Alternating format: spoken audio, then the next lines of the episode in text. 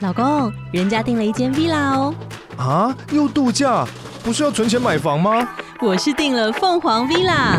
哇，竟然有千平花园、十五项休闲公社，回家就像度假哎！而且花园比房子还要大呢。还有我最爱的游泳池，耶、龙大营建 villa 生活，十年防水保固，二至三房。零七三九八五五五五，凤凰 villa。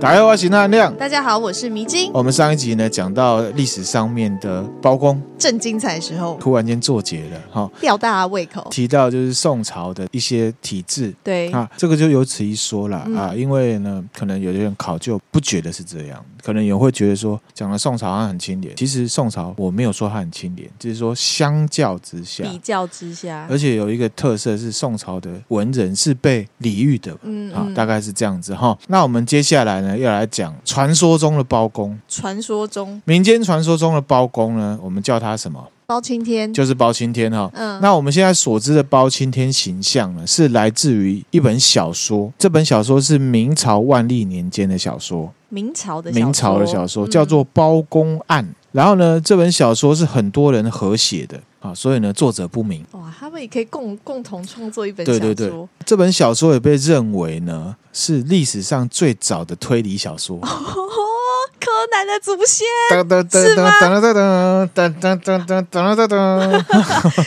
你这样唱旋律好像有一点有点像哦，有点像，对不对？哈，里面呢有一些推理，同时也有什么冤魂托梦的情节。对啊，如果是以现在的 podcast 而言呢，嗯就是结合了真实犯罪跟灵异故事啦。 那而且呢，通常结果都是大快人心。嗯，啊，是不是感觉蛮好 看的？我最近看那个就是有这种感觉，这种感觉你就知道吗觉得很好看，就一直想看对，下然后去又。有一点灵异的东西在里面，觉得难怪我小时候这么喜欢看。大家都喜欢看 啊，红遍了大江南北这样子哈、然后呢，到了清朝的咸丰年间啊， 嗯就有一个说书人叫做石玉坤。参考了这一本呢《报公案》，再加上自己的创作，就是会说书嘛，嗯好、娱乐场所、酒吧什么的会有说书人，加上自己的创作之后，把它集结成书，嗯哦、而且不是他集结的，是后世又有人集结成书，嗯把它叫做呢《忠烈侠义传》，哦，这时候还不叫七侠五义、哦，对我刚刚想说不是七侠五义对吗，？这时候叫三峡五义。那嗯哪三峡哈？就是南峡斩招，就是斩护卫，斩护卫有没有？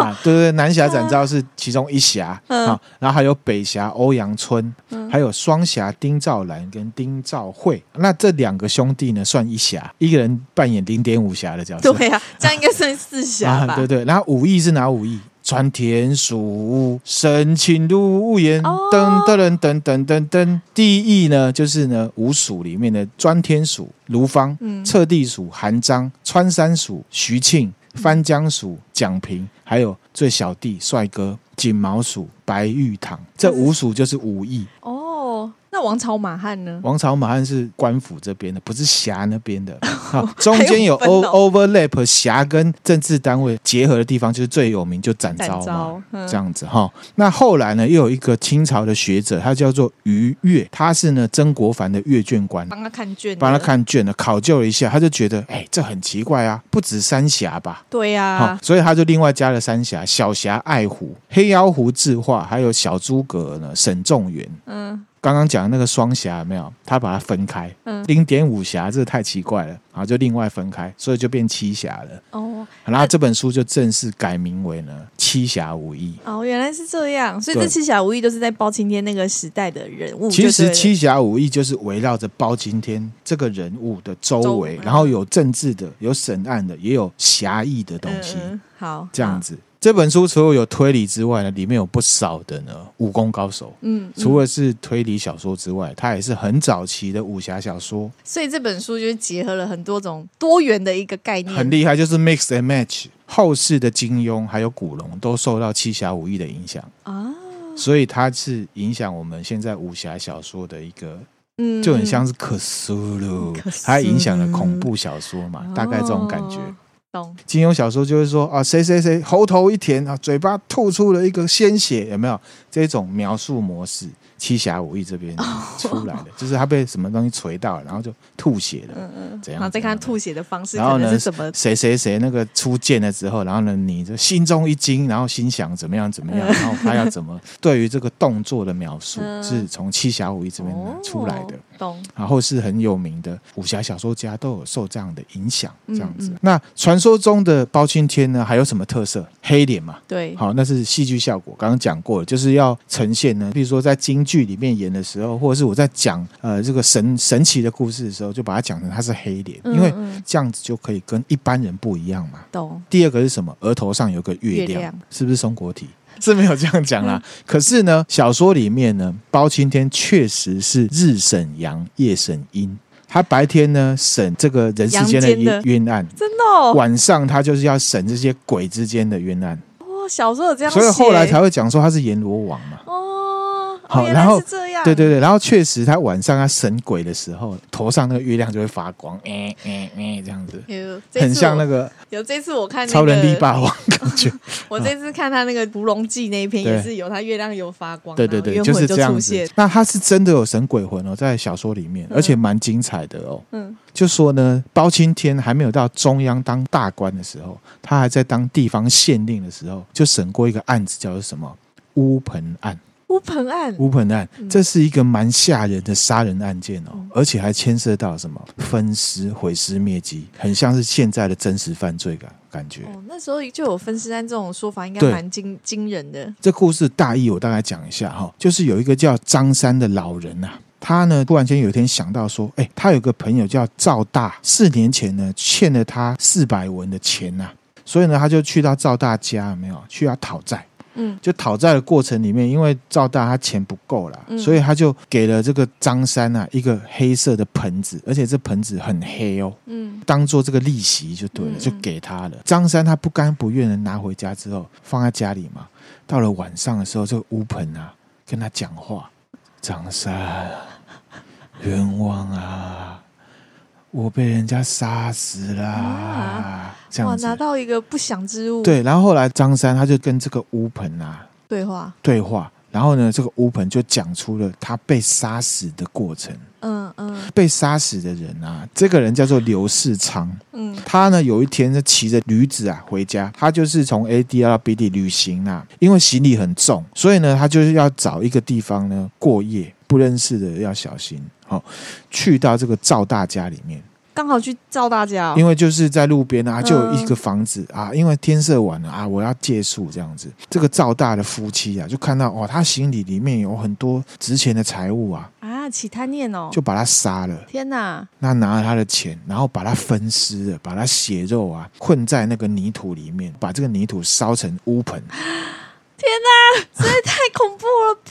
对，所以这个乌盆才会讲话，灵魂就附在这乌盆上面，跟这个张三啊讲冤情，这个犯罪手法也太新潮了吧？是不是有点真实犯罪的感觉？嗯，啊，然后后来呢，这个老先生张三啊，跑去找县令，就是包公，来讲这件事情。嗯，包公就审案，审案之后呢，就把赵大呢夫妇找来。其实呢，这个展昭还有张龙、赵虎啊，已经侧面去查了，检察事务官还有检察官都其已实经已去经查开始了，动工就对了，都已经确定赵大就是杀人凶手杀，人凶手。嗯可是他们当庭呢是不认罪的，所以他就用了一个计谋，他使诈术，他就把这两个人呢分开审讯，哎，这是现在侦查的手法之一，对，哎，分开审讯，把赵大的太太叫来，他就说赵大呢已经都认罪了，而且他说呢，其实都是你的 idea，嗯他只是被动配合。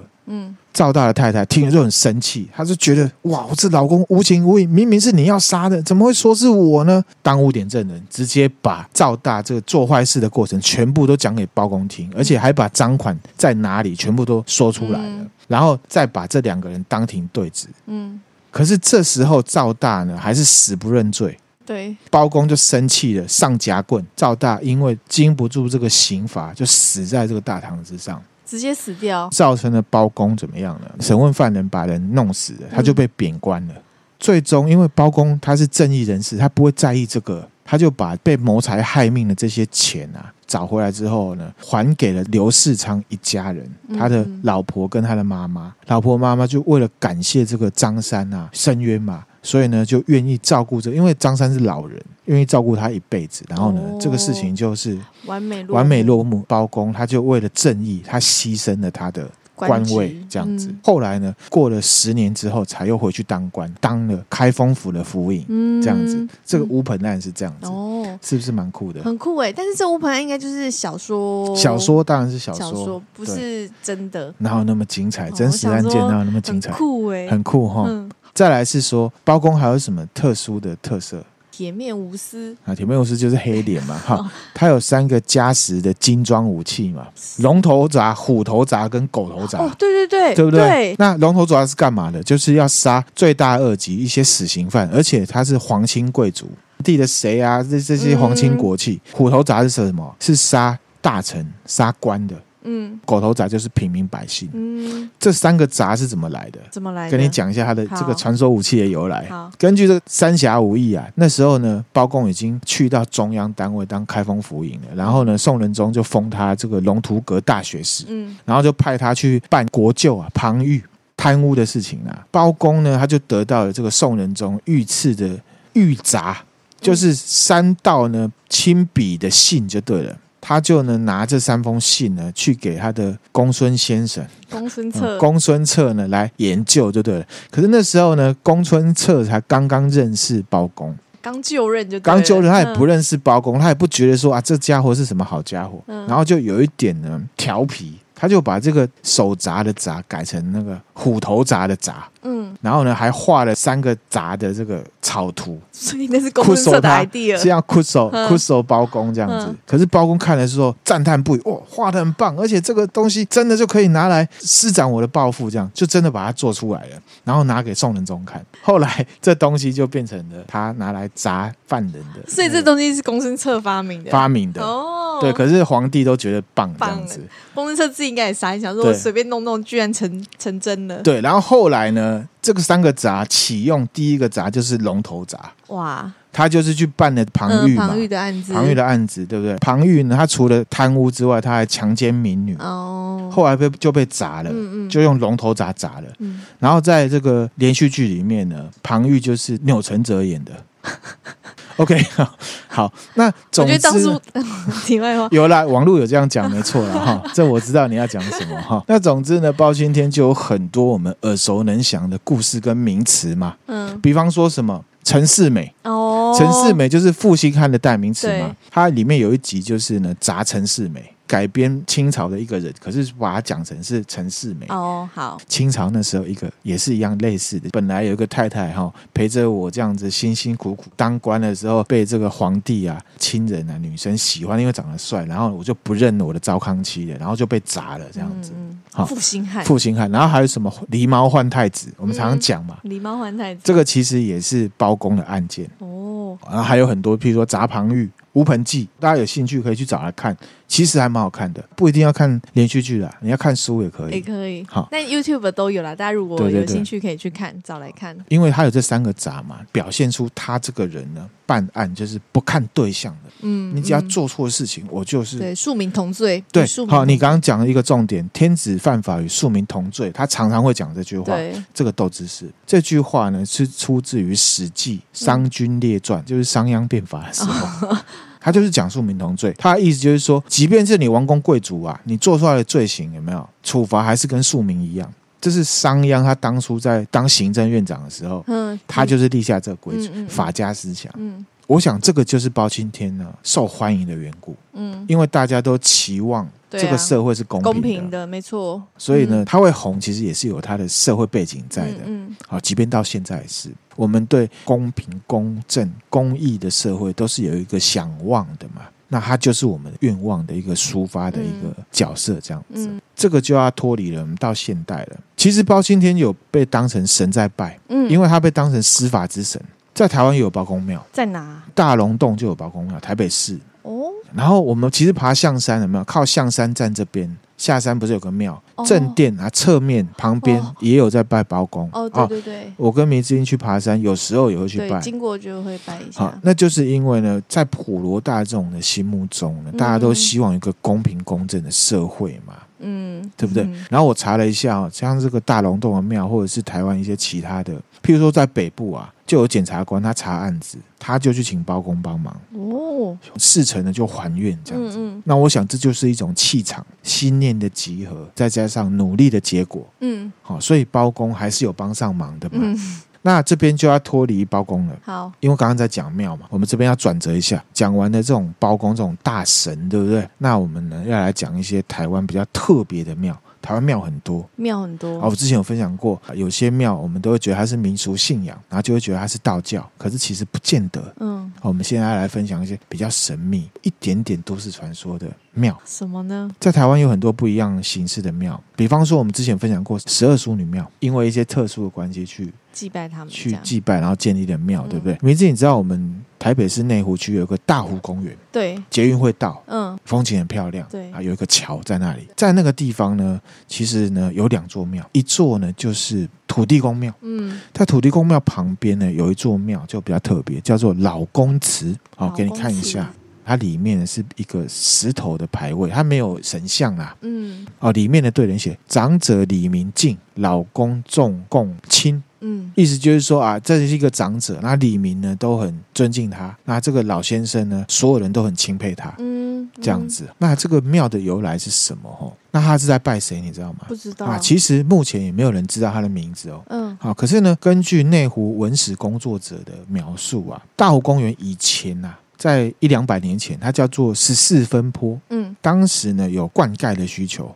所以呢要做拦沙坝。嗯那这个是有史一说哈，是地方耆老跟文史工作者讲的考究的，嗯大家听听参考，也算是都市传说。嗯他就说呢，当时在建造这个拦沙坝的时候啊，遇到大雨啊，坏掉，工程延宕。好，那我们之前不是有分享过活人献祭人柱有没有？那个内湖当地的地方啊耆老就口述到历史说，当时啊，负责建这个拦沙坝的人就说，要不要活人献祭，让工程顺利。所以呢，就到蒙甲这个地方找了一个老乞丐，找来之后呢，啊，给他吃好吃的，给他新的衣服，让他享受好几天，对他很好。放到这个工程建筑里面呢去活埋了。嗯工程呢，据说就顺利完成了，嗯，当地就盖了这个老公祠纪念他来祭拜他，哦那，有点像是对他其实是一点点算是有罪恶感的那种方式，对啊，亏欠人家，因为他就是，忍住嘛，嗯，哎，怎么好样？，没有，哎，在台北市有没有觉得吓一跳？对啊有一有一点呢、啊，有点吓一跳哈，这是地方祈祷讲，还有文史工作者讲的啦嗯哈、有一个文史工作者，他叫做陈金赞，嗯他说呢，老公词的意思就是没有姓氏的老乞丐，老公就是老先生的老阿公的意啊思啦。嗯嗯那里面呢是石碑嘛，没有形象，地方人呢就尊称他为老公，而且这个庙已经两百多年了，哦，这有两百多年了哦对，，好、也就是是历史悠两百多久年前的事情了嗯哈、这边呢就是都市传说，巧合的事情就来了。哼，什好么？，二零一七年的时候，哇，前不久而已二，零一七年就有一个新闻提到说，哦，当年呐、才半年的时间呐、在这个大湖公园这边就发生了七起的落水意外。因为大湖公园嘛，它是它有有湖湖的对，啊，其中有两起呢是亲生的，而且这七起全部都是女的。嗯里面就有提到呢，大湖公园呐、的落水事件，以前平均一年就是一起，二零一七17年年上半年就七起，大家就在讨论嗯然后呢，就有一个自称是有灵异体质的文史工作者，他在电视上面讲，他就讲说，他认为老公祠啊，原本祭拜的对象已经离开了，已经不在那里了，嗯反倒是有很多其他的灵魂附在上面。而且他说呢，他有去现场观察，他说在这老公祠里面都插一些桃红色的花，就会引发到附在上面的男性好兄弟呢，想要娶老婆。哦，好、所以他建议这个老公池要保持干净，然后呢，不要去招惹一些其他的一些灵魂灵魂附在上面，嗯可能就是会让他联讲说，因为这个桃花红鸾心动，然后呢，他就想要找女性的嗯来陪他的这种感觉，这就是一个都市传说。哦，好、那到这边呢，反正它就是一个都市传说，真假不知道，就是一个说法。至少那边就是有一座庙，嗯那具体拜谁不知道， 嗯，哦，就是这样。这边就是第一个比较酷的庙，嗯那美金觉得怎么样？刚刚看老公词，你知道，因为我们现在哎对老公，你是说安娜达 对，就想说 husband 你喊老公啊这样，配偶是不是？对对对，啊会不直接是想到配偶， spouse 嗯啊，不是哈，不是老公，就是老老公公公、老公老阿的公意思嗯哈。那第二个庙，我们来介绍一下哈好。在基隆也有一个叫做老大公庙，老大公庙，对老大公的都有坑老下或公这样。哎，老大公庙哈，那这个庙就比较明确了，虽然不是也是明显的确定是拜哪一个特有的神哈。庙呢是祭祀十八到十九世纪的时候，从福建省台湾开垦的人们嗯，为了抢地盘，在基隆那边啊械斗、哦哦我们之前斯卡罗那一集，还有中元节那集也有提到，嗯械斗之后死亡在现场的尸体啊，然后就把它集合起来。嗯，啊，因为台湾有蛮多什么义民庙、万善堂这种的，那这老大公庙就是这个形式的嗯嗯庙懂哈、因为一些地盘的界限，还有要有水，你才有办法过生活啦。嗯一些问题呢，就械斗。据说那边那时候械斗就死了一百零八个人，哇，所以呢，后来来两群的势力就谈好了，在那个地方呢，现在成功二路上面盖了这个老大公墓。嗯哦，来拜。那老大公是什么？老大公就是老，就是老死的意思，就是死掉的意思。然后大是什么？死者为大。公是什么？就是男性的意思，因为械斗的都是男的。后来呢，两方盖这庙之后，在咸丰五年的时候，就有去排顺序，今年是姓什么的人要去拜，明年是姓什么的人要去拜哦，轮流轮流祭祀。这样子的轮流祭祀的一个习俗跟规定呢，演变到现在，变成现在中元节非常有名的民俗信仰活动，就是基隆中元祭。有这个我不知道有欸，基隆中基隆元祭中元祭就是中元节的时候会有，呃，我们中华民国交通部观光局啊，名列台湾十二大地方节庆之一，哦，跟虎尾中元祭并列北基隆、南虎尾，台湾中元祭最热闹的其中一个。哦，这我不知道，离我那么近，我却不晓得。这我分享给大家，嗯这样子就大家觉得啊，之后可以去参与一下，或者是啊，至少就知道这件事情。嗯哦，譬如说经过那地方啊，为什么塞车什么啊，大家很烦，你就可以讲这故事给大家 听，让大家平静下来，这样子。好、大概确 是啊实确实会 OK，OK，会平好衡起来。中原祭的目的，这顾名思义嘛，嗯就是要普渡，对不对？对这个中原祭啊，已经在二零零八年的一月二十九号，由行政院的文建会，就是现在文化部的前身，嗯指定为国家文化遗产。 哦，这个是国家文化遗产哦，中基隆中原祭。嗯嗯，哦，中元节可能再过一阵子也要到了嘛，对不对？对，但他们有特殊的什么？有，等一下我来介绍了好哈。那基隆中元祭的仪式总共有十二个，啊，有一些我们有听过，我大概念一下。第一个就是起灯角，第二个是开龛门，第三个是异国灵禽，第三个是送灯献境，第五个是竖灯高，的哥啦，嗯嗯好，第六个是开灯放彩，第七个是引斗灯，第八是发表放榜，第九是水灯头绕境，第十个是什么？放水灯。哦，放水灯也是其中之一。第十一个是什么？中原普渡。这就是我们一般在做的，是吗？对，就是说，其实中原普渡是其中一个仪式而已，哦它前面还有程序的程序。那第十一个才是中原普渡，第十二个是什么？送大士爷，第十三个是跳钟馗，第十四个是关看门，第十五个是交接手炉，因为轮流祭祀。好，我要交接给下一个姓氏的人了。啊哦，比方说放水灯啊、中原普渡、跳钟馗，这我们都知道。钟馗甚至我们端午节那集也有介绍到。嗯那其中有一个比较特殊的，我们来分享一下送大士爷。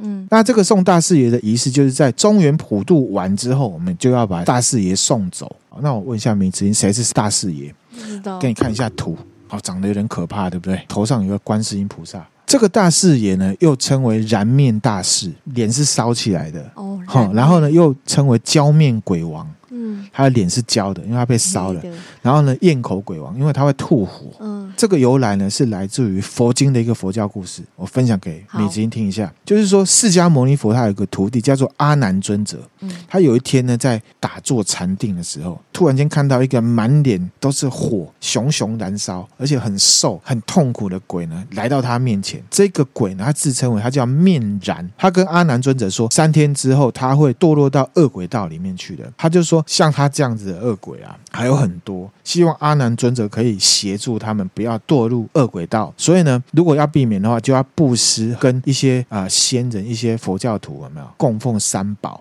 来救他们？那什么是三宝？哪三宝？马路三宝嘛，啊，不是哦，这是佛教用语，就是佛法僧，大家有兴趣可以自己研究嗯啊、这边怕变成传教的嗯节目了哈、阿难尊者知道这件事情，他就跟释迦牟尼佛他的师父禀告啊，有这件事情啦，那怎么办？啊，我很想救这些人呐、佛教徒嘛，对哈、佛陀呢就教阿难尊者一个方式啊，这也是佛教用语，我们就跳过哈、那反正就有一个仪式，救了这些人，救了这些鬼之后，具体的结果是什么？他们会离开他们的鬼的身份，离开六道轮回，嗯，这个就是佛教的最高宗旨嘛，对，就不用脱再离轮哦回回。这样子的过程就是宋大师爷的由来。哦，那为什么叫大士？你知道吗？不知道因为有人认为他是观音大士的报身。哦，哦，这个也是佛教用语啦，我们可以想象成他就是观世音菩萨的化身的意思，嗯，所以称他叫大士爷。原来是这样，观世音菩萨他有一本佛经嘛，叫做《普门品》。嗯啊、如果大家有在念，就知道经文我就不讲了啊。就是说，观世音菩萨他会用各种各种的形态出现在人世间，告诉大家如何去帮助其他人嗯脱离痛苦。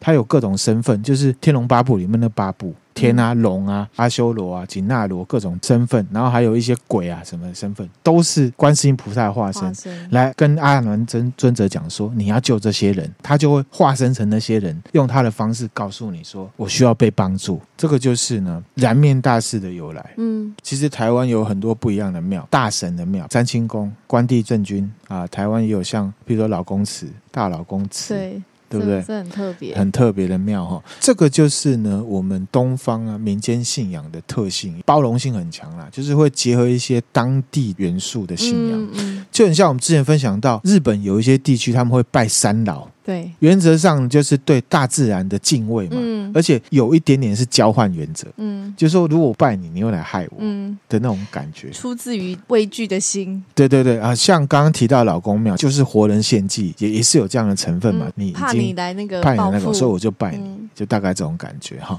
因为呢，我们刚刚是在分享报新天对宋啊朝嘛，嗯对不对？哈、那我们今天就来分享一个在宋朝跟庙有关、跟奇怪的宗教信仰有关的一个呢社会案件或者是连续杀人案。连续杀人案讲起来好可怕、啊，对，对对哈，就是呢，在大宋赵佶令。大宋赵佶令就是呢，它是揭露宋太祖第一代的皇帝到宋徽宗九个皇帝中间呢，地下的圣旨。诏令就是圣旨的意思。那圣旨就是什么？就是皇帝对臣民下达命令或者是公布事务的正式公文。嗯在宋太宗的时候，也就是北宋第二个皇帝的时候，在这本书里面就有写到一个圣旨，宋太宗就是下令要通缉在现在的四川省的一对呢兄弟，这一对兄弟姓项，面相的相，哦这两个人呢是职业杀手。嗯他们专门呢收有钱人的钱，对人进行绑架跟杀害。哇，那时候就有职业杀手这种职业。当然有啊，杀头的生意有人做，赔偿的生意才不会有人做嗯啦。好，对了，嗯也是， OK，而且这些受害者多半都是女性，嗯他们呢会割受害者的耳朵、鼻子，然后折断他的这个四肢关节，然后有时候还会肢解这些尸啊、体。虐杀、欸，好那这件事情是因为太普遍了，所以呢就受到这当地一些乡民啊举发。嗯嗯，报上去，然后才会被宋太宗啊通缉令，通缉令这样子。然后里面讲到说，犯者论死，触发人可获犯人家财，官吏知情不报者家罚。嗯，就是说，这两个人我要让他死。如果你可以举报他们的话，你可以得到他们家的财产。嗯如果官啊有包庇的话，我会加重刑罚。嗯所以是非常严重的。那后来有没有抓这两个人？官方没有太多记载，可是可以确定的，为什么会有这样的职业？你知道吗？是跟当地的信仰有关。跟当地信仰有关当地信仰有这种杀人祭鬼神的习惯。哇，目的在于什么？交换条件，换取财富、事业发展、土地丰收这样子的成果。居然是要靠别人的性命来，那至于说这对兄弟他服务的客户他是祭什么神或鬼，不确定。嗯可是呢，一样的时间段，在一样那个地区，就是宋朝的湖北地区，一样也是有发生一件呢杀人祭鬼神的事情。嗯根据呢，呃，南宋《夷坚志》它里面就有提到一个故事，他说呢，杀人祭祀之间，就是杀人祭祀的这种坏事啊，湖北最盛。嗯，其鬼名曰棱真神，他们拜的这个鬼神叫做棱真神。嗯得官员士秀呢，谓之聪明人，一可当三。就是说，如果你今天杀的是官、读书人、秀才这些的，你拿去祭拜呢，一比三啊，生哪有这样算的？师生道士呢，修行人一可当二。那如果是富人小孩，就是一比一啦。杀读书人官的话，你就有三份的连这个也要，三份的祝福。就像有人我说懂，今我懂年是五倍，有没有？这个是三连这个倍。也有分那个阶级的。那下面的文章比较长，我就用白话分享。好夷坚志》里面就有一个故事，嗯就说呢，福州有一个读书人啊，很帅，少年得志，考到进士，可是他单身。可是长得很帅，居然单身。单身， 我不知道哈，我们要同情受害人，这个是受害人哦，他是受害人，他是受害人对不哈起。。那这个年轻人呢，他有一个同乡，不认识，可是是同乡，也不是朋友。这个同乡呢，他在湖北当县使，就是一个官，就是提刑啊，治安官。我之前《金瓶梅》那集对有有分享到，嗯这个同乡呢，他就知道说，在福州哈、有一个年轻人啊，又当高官怎么样怎么样啊，所以呢，带着钱跟他约在杭州，就是要说媒啦，嗯提亲啊。这个读书人呢，家里面呢。其实也不是什么有钱人，他就是卖那个茶刷，我们喝抹茶会用到的那 个茶嗯刷，就小本生意。听到的时候很高兴，哇，湖北有官要跟我的儿子谈亲事，我儿子要当官啊，哇，以后丈人也是官，这样不是很好吗？嗯嗯好，马上就答应了。年轻人马上就到这个湖北去，要去见这个未来的岳父啊。对，这个月带了这个兵啊，然后还有这个轿子、啊、要去接这个未来的女哇婿，一个向东，一个向西，这样子，中间碰面这样子。嗯嗯那进入了湖北的时候，有一天中午要吃饭啊，嗯，啊，这个年轻人啊，遇到山里面一个店，就是啊，我们就在这里吃饭好了，啊，要准备吃饭。年轻人啊，就跟这个仆人讲说，哇，这里风景好好，哦比我们家那边啊好太多啦，什么什么的。所以说，然后他就出去散步了，然后仆人就跟着他。这个年轻人跟仆人，他就走一棵那个很大的古树下面啊，这个树啊，这个很茂密哦，很有气势。然后下面有一颗大石头，看起来就是风景优美，嗯嗯，感觉上就是可以坐在上面的休息休息看风乘景。凉，然后呢，这个年轻人就在这个石头上面坐下来，嗯看风景看一看。然后看一看之后，他就跟这个仆人说：“啊，我在这边休息一下，我想要放空一下打瞌睡，睡个午觉，啊，你先回去，饭做好了再来叫我。”嗯，这样子，那仆人就走了，这个年轻人就单独坐在那里。那这个仆人呢，就回到做饭的地方，就是餐厅嘛，嗯饭已经熟了，他就去叫主人。结果他发现，在这个古树下面啊呢、已经没有人了。主人不见了，不，见了。然后呢，这个仆人就到处找啊，老板，老板你在哪里啊？找不到人。这时候呢，仆人吓坏了，就赶快去跟那个丈人那边会面，就说：“哎，怎么办？你的女婿不见了。嗯提醒了他们吃饭那个餐厅调查去问，可是这店主呢，支吾其词，他好像知道是怎么回事。哦，做贼抓他心来，虚嗯他脸色就变了，然后就说：“哇，我不知道哎、我怎么知道？可是看起来他就是知道 知。好，然藏后不呢住秘密这，个提醒啊，就派了他的手下到处在山上面找，找一找，找一找，有没有找到了这个年轻人。这个年轻人已经死了，啊，已经死了，浑身呢五花大绑，他的肝呢、被切走了。嗯未来的丈人这个高官啊，听到之后很生气，马上下令要抓凶手，嗯，真的去查，结果严刑拷打，死了不少人啊，也没有办法确定是谁。啊，那这东西是怎么回事呢？他们只知道在那一区那个山区里面呢、啊他们拜一种神叫做人真神。人真神，必须要用人的肝去祭拜他，嗯，而且最好的就是要读书人，因为一比三。嗯嗯，那怎么他们怎么知道神喜欢吃什么？真奇怪。我们之前也讲啊，灶神我们要拜他糖果嘛，对啊啦，是啦，好、这种概念。所以呢，在那个地方其实是一个普遍的民俗信仰。嗯，邪神，我们之前看了一部那个叫什么去了。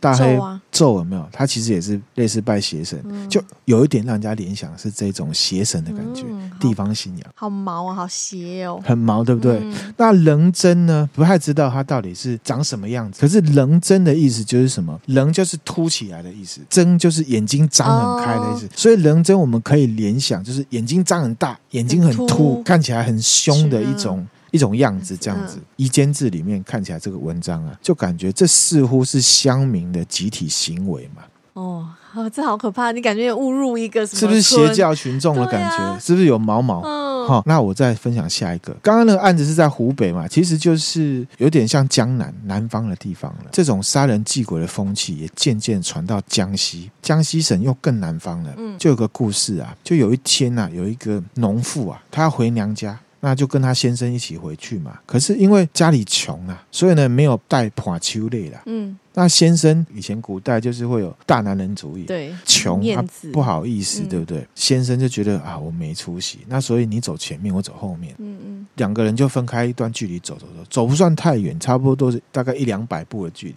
走到深山里面。走到深山之后，他就发现，哎、他老婆不见了。嗯，然后他就想说，哇靠，这老婆是怎样？是因为我穷落跑不想要我了，是不 是？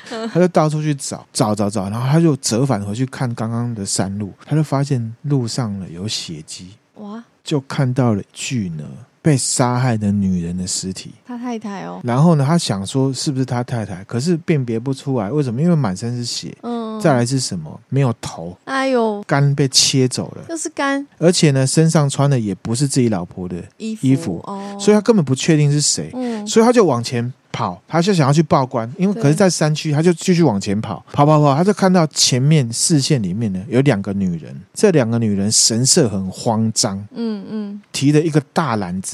那其中一个女人呢，确定那个脸不是他老婆，可是穿着他老婆的衣服，嗯，他就觉得这一定有问题，他就抓了那个女人，有没有？嗯打开篮子，里面那个头就是他老婆的头，天啊哪、然后还有什么肝，嗯，那就是他老婆没错有。点像是一样，你是要拜人真神。嗯嗯，那为什么要砍他的头，换他的衣服？他们这些作案的人就是平常人，不想要让人家追查说谁被杀了，也不想要让人知道是谁杀的，哦，所以干了这件事情。嗯嗯嗯因为自己的信仰去做的恐怖的事情，好可怕、哦，很可怕哈。然后在《夷坚志》里面呢，讲了很多类似这样子。宋朝这边呢，你要说邪教也好，或者是说它是这个地方信仰的一个内容在里面，嗯原来那时候宋就朝有就开嗯始有，而且是杀，人哦，是不是觉得很可怕？嗯，就有点咒真是好像是真的的感觉，人心真的好可怕哦。你要去联想哦，因为以前那地方山村有没有，就是农民，他们没有太多知识，对啊而且知识他们会有跟大自然交换条件的概念，有点像三老那种感觉嗯懂。只是他们比较可怕，他们会杀人取肝。所以教育真的很重要哦。北宋啊，还有宋朝有这种事情呢，在《夷坚志》里面是很多，嗯，而且甚至在湖北的这个官方的这个官府单位里面，还有一个部门叫做鬼区官司，专门在打压这些邪教的地哎方信仰的。他真的有成立这样，因为它已经造，成社会问题，因为嗯它会乱杀人，对啊，好确那实需要啊。尽量去扫荡这些信仰，不让他们有祭祀的场所。嗯，刚刚讲的那个古树，古树下面不是有个大石头吗？讲实在话，就是我们讲的九桃宫啊，叫九桃宫啊，哦，你你懂意思吗？哦其实我们台湾也有很多石头，公有，还有大树宫。嗯那个都是民间信仰的一种，当然不是说他们会杀人，对啊而是说他们也是民间信仰的一种。我觉得你要信那个就什是么，他们的祭祀场所。嗯，我觉得要信什么都没有关系，但就是不要伤害别人。我这边不要，讲哈，对，那在历史上啊，确实有考究，在宋朝啊是有明令，百姓不可以做这些事情，而且他们会取缔这些庙，那也是因为当时就这种事情层出不穷，如果太多影响到，而且它是社会案件啊，哦对啊因为他杀人嘛。嗯所以好像也是政府应该要出来制止。对，之前分享到像郑成功或者是海盗那一集有没有？嗯知道其实中国啊传统的这些政体，他们就是重北轻南，嗯他们会觉得你们靠海的或是南方的就是比较落后，嗯，这是一种偏见，跟以往下来就会有的。然后这些信仰呢，他们就会称之为说南方人上鬼，就是南方人会拜鬼。嗯他们定义的那种鬼，可能就是我们刚刚举的一些例子。地方民间信仰是包容性比较大的，灵魂我们会拜，或者是被杀死的尸体我们也会拜，嗯嗯然后也会有一些跟大地啊、大自然力量去交换条件的这嗯种信仰，他们就会说南方人上鬼。好，那我继续再讲一个，也是有点小可怕，可是会连接到我们之前讲的一些内容，嗯，好是我什么们？之前集数讲的。其实，在中国南方啊，有一种信仰叫做五通信仰。拿五通，五通神历代的一些书里面都有提到，最近的是什么？一九二六年，鲁迅嗯就是那个文人，发表了一篇文章，叫做《武昌会》，它里面就讲到说，哦，在他住的地方出去啊，大概六十几里的距离的地方，有两座很特别的庙。嗯中国哦、一个呢叫做梅姑庙，照这个《聊斋志异》里面写的，就是说一个女生她贞洁啦、守节，然后死掉就就被人家拜成神。嗯可是她变成神之后呢，她却去窃取别人的丈夫，哦，所以在这个庙上面就刻了少男少女眉开眼笑，然后就是肢体动作很那个。这是一个庙哦，然后呢，还有一就是武昌庙，这个就是五通神。那刚刚讲的这个五通神跟武昌信仰，其实就是我刚刚讲中国南方浙江、安徽、江西、广西嗯这些南方的地方的信仰，就有提到五通神。刚刚那本书《离间志》里面就有明确提到：大江之南多山，而俗积鬼，其神怪甚诡异，嗯多依岩石树木。嗯，白话文是什么？大江之南就是长江南边有很多山，而且呢有很多他们都会拜鬼。那这些鬼呢各种各样都有，而且他们的灵魂都会附在岩石跟树木上面。哦然后呢，他说村村有之，每个村呢都有这样的信仰。二浙东江曰五通，他说在江浙这个地方呢，称他为五通神。嗯江西闽中就是江西福建这边呢，嗯叫他木下三郎，又称木克。嗯，一族者曰独角五通，就是呢独角五通神。名虽不同，其实则一，就是说木克也好，木下三郎也好，五通也好，独角五通也好，其实都是同一个信仰，人会拜他。嗯《夷坚志》里面又提到另外一个故事，跟这个五通有关的。他就说呢，宋朝的时候有一个叫吴十郎的人，他本身是卖草鞋的商人，做小本生意的。你说要有钱，其实很难啊。那有一天，他就梦见了一个独角的鬼，跟吴十郎说：“如果你拜我，我保你发大财。”他醒过来之后，他就在家里面开了祭坛，拜这个神，称他为五通神。拜的方式就是男女老少要裸体。原文是说，不论男女老幼，皆裸身暗坐。后来吴十郎真的发财了，有了钱之后就娶小老婆。那这小老婆是名门之后，稍微有读书的，她不想拜五通神。他说：“这个是邪神。”《夷坚子》里面就讲到，小老婆娘家一家人生病，家破人亡，破产。所以意思就是说，五通信仰像我们之前分享的那一种，有点像是比较拜鬼神的那一种。嗯，信仰的。独角五通是什么？你知道吗？其实五通神就是三霄。我们之前呢、分享过疫情那一集，讲到日本人一个嗯男生跟他的女儿出去，对遇到天书妹子对，然后就说那是三三霄。消对，其实五通就是三霄。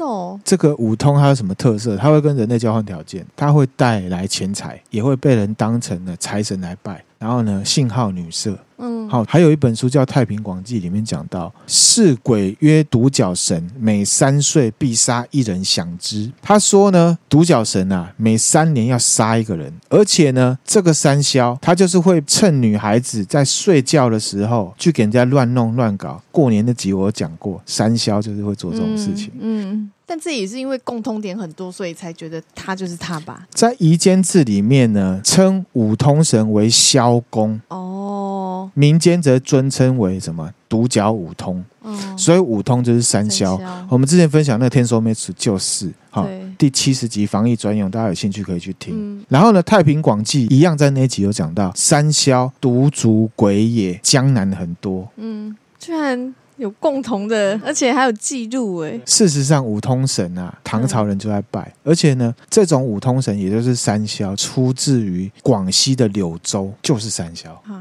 然后呢，在另外一本书叫《嘉定赤城志》里面呢、这个是南宋一本在讲呢浙江沿海地区风土民情的书，里面就记载了有一个道士，他驱除五通，也就是三霄的故事。他就说呢，在仙居县，也就是现在浙江省的台州市，有一个叫做曹昌的人，他是县令，他的女儿被鬼给迷惑了，嗯，就有点像是被三消给迷惑，就是会消拱消拱。过年的时候我有讲，道士呢就认为说，这个是你们在城镇里面呢建立的一个银庙造成的。嗯，那个银庙庙拜的就是什么三消，五通。嗯，就是三消，所以呢就画符，然后呢做法把这个庙给焚毁了。这个烧庙的时候还有鬼的哀嚎声，小女生呢就好了。嗯那事实上，这样的五通信仰在广西、浙江、湖南、江西、福建都有，总之就是江南。嗯，而且有宋朝的政治事务啊的一些文件都有去讲到官员去抄五通庙嗯，所以很多五通庙，普遍的信仰。嗯这边呢，就是一个考究。你要说它是什么邪神还是什么的，它其实就是原始信仰，就像日本人拜三老嗯啊。我们看到听到日本人拜三老，就会觉得啊，那是一个文史的历史过程。嗯，可是讲到哎，东方人拜三三霄啊，拜一个色鬼，然后呢又给你带财来，好像会有点嘖得体怪怪的，好像怎么样的，对就是比不较对？阴神的感觉，对，可是其实这也是立场造成的。嗯我上一集有讲到，宋朝是一个重视文人、注重儒家思想的对时代，然后又加上有一点重北轻南，嗯所以会觉得南方是化外之地。嗯很奇怪。譬如说他刚刚讲的什么南方都是山，然后呢山里面都有鬼，然后呢这个鬼的灵魂都会附在石头上，然后还有树上面，然后呢村人都会去拜，很奇怪。这个是其实是有一点点，就是自己立场去讲这件对事啊这情就有造点成歧的。视了吧？其实是有一点，可是五通真的就是鬼，然后它就是民俗信仰、嗯地方信仰的一种。那你换位思考哈，当时这些文人或者是北方的人，他们在看南方好像有点落后，都是山地多瘴疠，然后呢又会拜这些会给人带钱来，然后又会欺负女性的神，嗯，又是地方信仰，政府当然会觉得此风不可长，所以会有官员去抄五通庙。嗯，以前黄秋生还有演过一部三级片，叫做 《聊斋艳谭》续集嗯之五通神，他就是演那五通神，然后里面就是打炮干嘛的。嗯？其实这个三级片就是讲三消的故事，这个就是一个考究，大家自己参考哈。这个五通神的信仰到现在都还在吗？嗯那这个五通神官方去镇压、去抄庙，对不对？对抄庙之后呢，因为实在是太多人在信这个，所以他直接把它合法化，哈，把它合法化。你说他本来打压他，又把他合法化合法化，然后把它称为什么五显神，有五个人接受了神明的感召，做好事，然后成仙，然后称为五显神。当时宋朝的政治环境就是他要把这个信仰扭转过来，就很像是我们之前讲藏传佛教的时候，松赞干布他是不是要去把原本的这个宗教把它扭成自己一个全新的宗教的感觉？嗯加入了汉传佛教，嗯有点像这种感觉，让这个宗教呢比较没有那么禁忌跟这么可怕。嗯，所以就变成五显神，把拜的五通本来是一个独角鬼三霄，变成五个人的形象，政治跟宗教的一个交流的结果。嗯，可是呢，即便是这样做，我认为其实做的没有很成功，甚至到明朝，五显神或是五通神仍然是正面跟负面形象混合的状况。就是说，大家知道官方有讲，我们拜五显神、五显大帝啊、是五个人，可是他们地方信仰还是拜五通，因为我拜你，你就可以给我钱。嗯，然后你很色，那就很色嘛，我也很色啊，就是大概这种感觉，嗯交换利益的这种信仰。嗯，端午节那一集有讲到五福大帝，对不对？嗯其实五福大帝在台湾的学术研究上面，也有学者一开始是混淆，他觉得五福大帝似乎也是五通信仰这边来的。可是后来呢，考究了之后，发现说五福信仰其实是瘟神信仰。嗯，中温赵公明什么，本来是来散布这瘟疫的，可是后来就被玉帝感召了，然后又变成了五福大帝是来防疫的。目前的看法是，五福信仰是另另外的。根据内政部全国宗教资讯网的资料，他在讲五显大帝，就是五显信仰，它里面就有讲到五显大帝又称五行大帝，有一说是宋朝五通神经历受封而成为五显，就是有五个人变成的。嗯也有相关研究认为，五显的前身就是三霄、木刻之类的非正式的神。学者考究的五显大帝是不是其实是道教？因为它是宋朝那边开始就独立出来，可是它的源流是从五通信仰来，可是它是被纳入道教的。可是五通它算是民间信仰，我们就会去去先去了解啊，这神是什么神，嗯大概这样概念。我们不也不是说五显信仰是错的还是什么，那是不好的，因为五显信仰很明显，从宋朝它就是官方，它已经进入道教体系了，大概这样概念。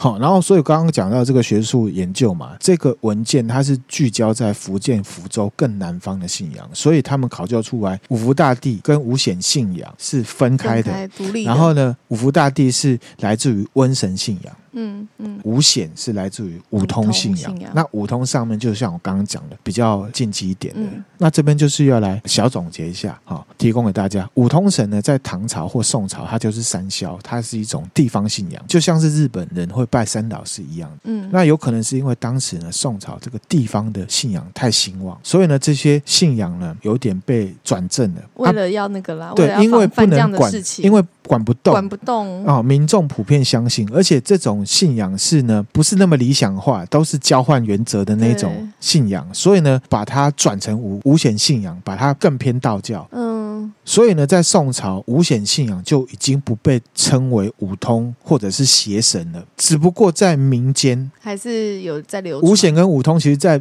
对民间人来讲，其实是不一样的东西。嗯虽然官方是想要这样做，再来是说后来啊，这个五通信仰其实都还是存在，即便是宋朝已经有一个官方的嗯五五显信仰、五显大帝了，五通还是继续有哦。怎么说呢？像朱元璋的劲敌叫什么？陈友谅，嗯他呢是湖北人，靠洞庭湖那边，他是渔民出身，就是南方。嗯他就有比较偏民间的这种五通神性。他称帝的时候，他就是在五通庙登基的，天哪，他想要速成快速的神灵保佑。嗯嗯，甚至朱元璋他也在他自己拜哦也有五通神信仰，他是安徽人，靠江西跟浙江这边，他也是南方人，公开的祭拜五通神。不过他不太想被人家说他是在拜财神或者是邪神，所以呢，他就说我拜五通神是因为他在祭拜那些战争中死亡的将士，他梦见的这些将士都是五个人，五个人一组出现在他梦中，哦有没有觉得很牵强？就是他哈，对自对己找一个理由，找一个理由，由，所以他拜五通神，他是这样讲的。嗯，一直到明朝之后，或是清朝，或到现在，五通跟五显才会感觉像互通。可是呢，又不能代表彼此。五显可以代表五通，可是五通不见得可以代表五显。好复杂哦，好、这个就是地方民俗宗教有趣的地方。嗯我们在看很多庙宇的时候，我们就可以知道说啊，它的由来是过什么程。是什么？它的过程是什么？嗯就只能说呢，这个上千年的民族信仰加上政治力量，当时的政协跟现在的政协标准可能就不一样了嘛，哈、对的，确实判，断基准也不一样。嗯，好、嗯那关于信仰呢，我们就还是回到基本面，交换式的信仰那就不叫信仰，你的信仰应该是跟你的特质跟气场相近的，那是一种心念的集中。嗯，还有啊对人性光明面的追求，比方说关公忠义嘛，我们也是追求忠义，所以我们拜他，我们崇拜他；观音慈悲，我们也希望有这样的特质，所以我们信仰他，而不是说你这个人超不忠义的，然后待人超刻薄的，然后你拜那个不好啦。磨好了，好对了，所以这种东西是这样。那五险它一定也会有它的正面意义在。